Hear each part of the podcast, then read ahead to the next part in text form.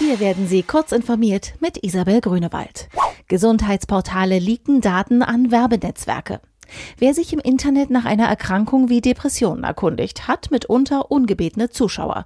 Wie eine Untersuchung der Datenschutzaktivisten von Privacy International zeigt, enthalten viele Websites mit Gesundheitsinformationen Tracker, die zum Teil detaillierte Informationen an Werbenetzwerke weiterleiten.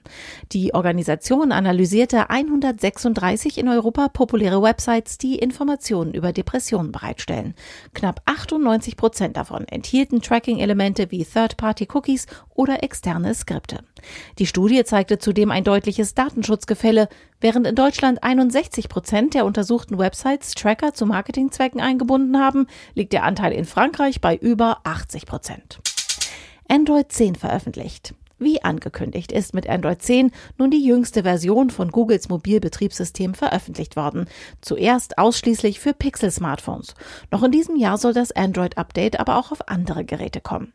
Android 10 soll den Nutzern unter anderem neue Datenschutzoptionen an die Hand geben und wie die neue Version von iOS bietet auch das neue Android die Möglichkeit, das gesamte Erscheinungsbild dunkel zu schalten. US-Staaten planen Kartelluntersuchung Googles.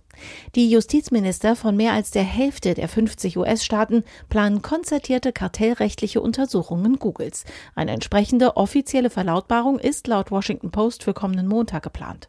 Die genauen Themen sind noch nicht bekannt. Die immer wieder aufkommenden Vorwürfe gegen Google reichen jedoch vom Missbrauch personenbezogener Daten über zu viel Werbemacht bis zu antikonservativen Algorithmen. Neues Spiegelreflex-Spitzenmodell in Sicht. 20 Jahre nach der D1 kündigt Nikon nun die Entwicklung der D6 an. Das Spiegelreflex-Spitzenmodell richtet sich an Profis. Viel ist noch nicht bekannt. Laut Nikon Rumors soll die neue D6 mit einer internen sensorbasierten Bildstabilisierung aufwarten, ähnlich wie bei den spiegellosen Z-Modellen. Und das Gehäuse der neuen D6 soll demnach zwei CF Express Kartenslots besitzen. Diese und weitere aktuelle Nachrichten finden Sie ausführlich auf heise.de.